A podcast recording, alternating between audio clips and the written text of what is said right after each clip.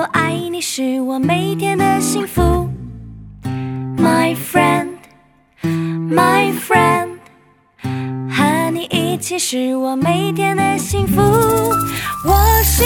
你一生好朋友，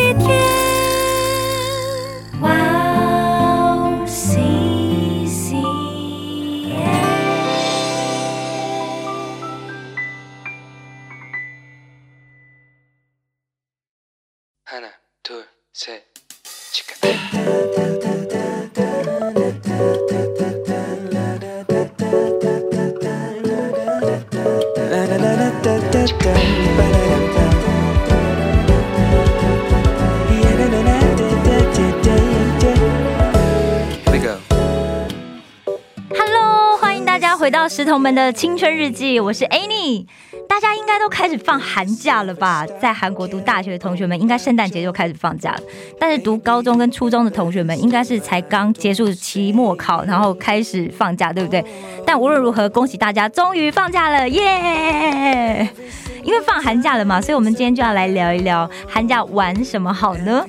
今年呢，因为 Corona 的关系，所以大家可能很少有机会可以去旅旅游哈，或者是连外出旅行的机会也很少。那虽然后就是今年呃，应该是说去年的后半期啊，有一些小班制或者是需要现场实习的大学同学们，可能有到学校去上课啦，但应该大部分还是线上课程，所以大家可能又闷了一个学期了的啊、所以不知道大家今年寒假有预备要做些什么事了吗？据我所知哦，我的同学们有分成几种派别。一种是完全毫无计划，就打算在家耍废，然后好好放松一下。因为一整个学期虽然是上网课，但也很辛苦，因为要很专注。那也有的人就是家人的计划，就是我的计划，看爸妈要去哪，我就去哪。所以有一些当妈妈的家庭主妇的妈妈们就会开玩笑说啊。孩子开始放假那一天，就是他开始上班的那一天。不但每天要造三餐准备，而且还要一直计划全家人周末要去哪里，就真的非常辛苦。那也有的同学就说啊，我要赶快趁放假去打工啊，赚下学期的学费啊。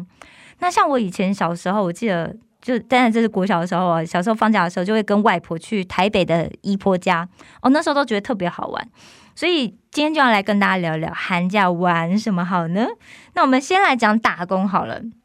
大家可能想说，哎，打工又不是玩，但其实如果你跟以后出社会工作比起来，哎，打工真的没什么压力，而且学生时期的打工其实就是赚一点零用钱之外，其实也是大家在进入社会之前累积社会经验的一种方式啦。不，我很建议大家，就是如果你寒假去打工的话，其实我会建议大家去去找比较像麦当劳、星巴克这样子大类型的连锁店。然后通常店大一点会比较好，为什么呢？一来这样子的公司通常它的制度比较完整，那因为大家刚开始出来工作嘛，其实可以透过在这样子的店里啊，学习到许多分工的步骤。因为大型的公司它其实分工会比较细，那这样的企业呢，他们相对的规定也比较严格，比较紧密。所以大家可以在这边学习到大企业它呃里面是怎么运作的，那同时也可以去呃去适应什么叫做企业文化。不过当然有一些同学会觉得，哎，可是那些地方都很累很辛苦啊。不过我个人是这么想啦，就是说，哎，大家从小到大你去上学都要缴学费，对不对？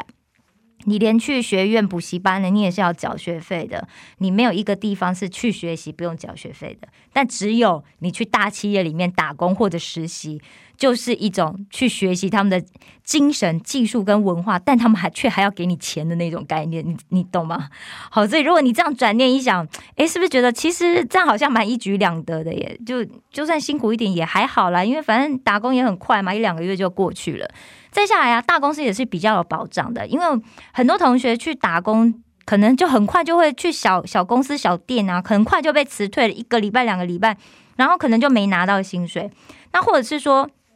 因为是打工啊，所以老板就说：“哎，对不起，我，嗯、因为你是临时工，所以没有什么社会保险哦。但，因为现在各个国家法令规定，其实打工也必须要有社会保障。但我想，一来很多同学其实不清楚说这方面的社会福利应该是怎么规定啊。而且就是我想在这边工作嘛，就是老板怎么说我就怎么做啦。毕竟我想在这边打工啊。那我也听过一些同学就是说，诶，没有得到社会福利的保障，那后来就是可能发生一些职场上面的一些。职场灾害啊，就是比方说烫到啊，或者是出车祸什么的，那就没有这些保障可以保护你哦。所以大家在选择到那个打工的时候啊，如果可以的话，尽量选择大型有规模的企业，他们会比较按照法规走。但因为韩国其实有很多加盟店嘛，所以大家提醒大家，就是如果你在应征的时候，一定要先问清楚跟你自己相关的一个规定跟福利。除了你要确定自己的安全之外，你要确保自己的努力付出之后是可以拿到应得的收入的，好吗？再下来呢，其实大家也可以去拜访一下你的爷爷奶奶啊，或者是外公外婆。呃，可能就是有些同学已经很久都没有去爷爷奶奶、外公外婆家住了吧？建议大家可以趁这个寒假就去他们的家里住个一两周啊，因为其实现在社会其实大家。通常都不住在一起啦，那有些爷爷奶奶、外公外婆可能就住在乡下嘛，那爸爸妈妈可能都是在城市里面工作啊，那因为就业机会比较多嘛，那所以你就可以趁着寒假就去他们家里玩。一来我心里我想说他们会很开心啊，然后很热情的招待你、照顾你；来爸妈应该也会很开心，因为你可以代替他们回去陪一下他们的爸爸妈妈。那如果有些人爷爷奶奶是外公外婆住在乡下，哎，那更好了，因为大家最近在城市里面都出不了门啊，你还可以去看看不同的风景，吸收一下自然的空气，说不定还比你待在家里舒服很多。然后呢，接下来我这学期啊，其实参加了一个活动，叫做十分钟的奇迹。名字蛮吸引人，对吧？其实我也是被名字吸引的，觉得蛮有趣，所以我就参加了。不过我觉得大家就是可以在趁放假的时候在家里试试，那就是连续二十一天不间断的完成一个挑战。像有一个同学，他就是每天要吃一餐减肥餐，因为他想减肥。那也有一个就是每天要走路。那像大部分，当然很多同学就说啊，我每天要固定读十五分钟或三十分钟书啊，或做三十题的英文测验啊、中文测验什么等等之类的。那然后呢，就每天拍认证照上传。那其实周一到周五平常日，大家因为上学嘛，那大家都执行的还不错。但是，一到周末就会很多人落掉喽。所以我可以跟大家分享，你可以邀一两个朋友，那大家各自定下各自的目标，然后每天传认证照。诶，刚刚没有讲到我我的挑战，对不对？我的挑战呢是二十一天，每天都练习乌克丽丽二十分钟。其实其实真蛮有趣的，因为我每天传认证照的时候，我就会看一下，诶，他每天在做些什么，然后看一下，诶，还有多少人没有没有上传这个认证照，就是感觉好像有一点，你知道吗？就是竞合的关系，大家既既是要一起。完成一个目那个各自的目标，可是好像又有一些竞争，有没有？嗯，我都要做到这样子。那二十一天以后，你可能就会发现，哎，你可能养成了一个新的好习惯，也或许你可以读完一本你买了很久但你都没有读的书，或者像我，我去年的那个就新年新希望，就是我要会弹乌克丽丽，有没有？那我就。刚好趁这个机会，我就学会了几首简单的单音曲子，但是我还没有很强啦。好，希望有一天我可以用我的乌克丽丽演奏唱唱那个那个赞美歌给大家听哦。就所以，其实你每天时间不用太长，所以十分钟也是可以发生奇迹的哦。再下来啊，其实大家也可以做一些充实自己的计划，比方说，其实我原本在呃之前暑假的时候，我很想做就是去拜访博物馆。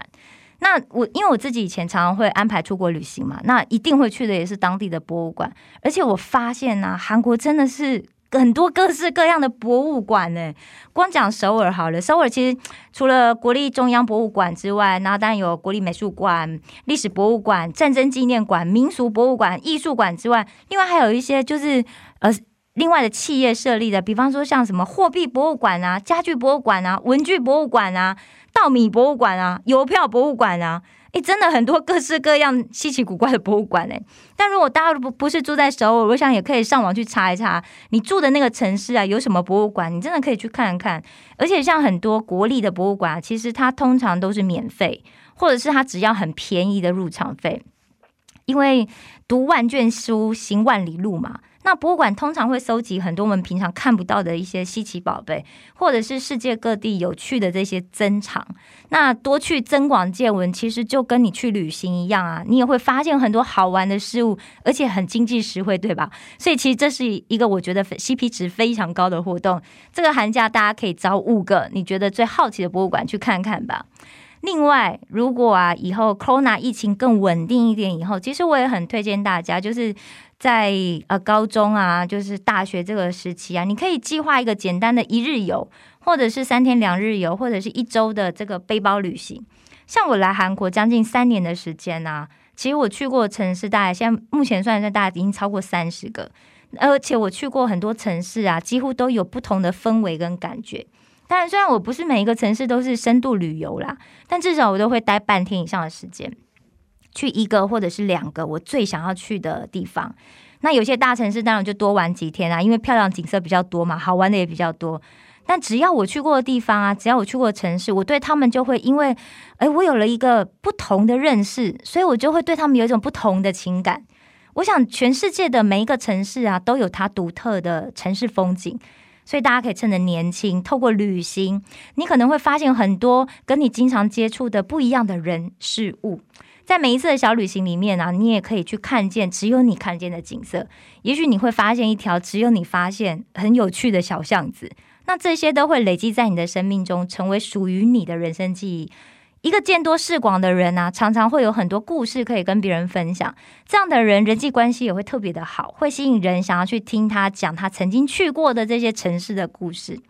那讲到这里，也许有些同学可能会想说：“好啊，那我就约我的同学跟我一起去打工，约我同学跟我一起去博物馆，约我同学一起去小旅行。”那当然，其实有朋友有有朋友的乐趣啦。不过自己一个人也是可以成型的，这也是一种独立的开始。像我自己是很喜欢，也很习惯自己出门。当然，我跟大家一起出门也可以相处的很好，不是那种孤僻的人哈。但是，一个人行动啊，就是你只要想去，你就可以去，你不必配合别人的心情啊，不必配合别人的时间啊。那有时候一拖再拖，就最后就是啊，又是出去吃个饭、喝个咖啡，或者是什么都没做，那寒假就过去，不是很可惜吗？所以，如果朋友都很难约一起出门的话，你也可以试试看，就自己去吧。其实也没什么大不了的，而且现在大家也都有手机呀，随时你可以上网查一下，哎，交通方式啦，或者是有什么好玩的景点呐。像我以前啊，是那种没有做好完全的功课，我就不敢出国旅行的人。但现在因为有了可以随时上网的手机，再加上已经经常出门嘛，经常自由自助旅行，所以我已经练就了一身的能力跟功夫，所以走到哪里就可以融入，像给像一个当地人一样，就很轻松。而且就常常会发生很好笑的状况，就是我可能到别的国家或者其他的城市，或者是我去美国、欧洲，也也会发生哦。就常常会有人来跟我问路，他明明看起来可能就是当地人，那他竟然来跟我问路，那我只能想说，哎，也许我已经很融入到我看起来就像一个当地人一样了。其实这也会帮助我们，就是说以后大家如果出了社会。或者是你去一个新的环境，或者是当你遇到一些哎你不知道该怎么办的问题的时候，你都可以用一种很从容的态度来处理。但是我们刚刚讲的这些所有的活动啊，都有一个很重要的共通点，大家一定要记得，那就是安全很重要，安全很重要。好，出门在外，陌生人给的饮料、食物是绝对不能随便吃、随便喝的。如果你去到人比较少的地方的话，你一定要随时注意前后啊，是不是有可疑的人物。其实这个是大家只要出门就必须要注意的安全事项啦。不过我在这里一定要再提醒大家一次，安全很重要。这个世界虽然大部分是好人，但是小心驶得万年船，对吧？那也有些同学可能会想说，哎，为什么放寒假还要得要做这些做那些？哎，不做不行吗？我说过了很多事都是我们自己的选择。但我想跟大家分享我自己一个经验哦。以前我曾经跟一些朋友组成过一个读书会，这个读书会维持了十年。我们每一个月会一起读一本书。那这些朋友呢，大部分。都是台湾前几名的国立大学，或者是美国常春藤大学毕业的，所以每次跟他们读书的时候，讲实在话，我都会有点压力。但听到他们分享之后啊，我就会想到一句一句话，就是说，这世界上最可怕的事，就是比你聪明的人比你还努力。我在他们身上就见证到这句话是真的，同学，所以不要浪费这些时间，可以多去做一点什么吧。在箴言十二章二十四节里面，他这样记载的，他写说：殷勤的殷勤人的手必掌权，懒惰的人必服苦。那在二十章十三节里面也写到：不要贪睡。免治贫穷，眼要睁开，你就吃饱。同学们，也许我们没有比别人聪明，也许我们也没有别人的家世背景，但是圣经有提醒我们：我们只要可以勤劳，我们也会成为一个有成就的人。但是如果我们只贪玩、只贪睡的话，哦，那可能就会埋下我们以后贫穷的种子。听到这里，不知道你是不是也开始着手你的寒假计划了呢？期待。期待啊！听到大家来信分享你的寒假计划做了些什么，祝福大家都有一个快乐的冬天假期。石头们的青春日记，我们下次见。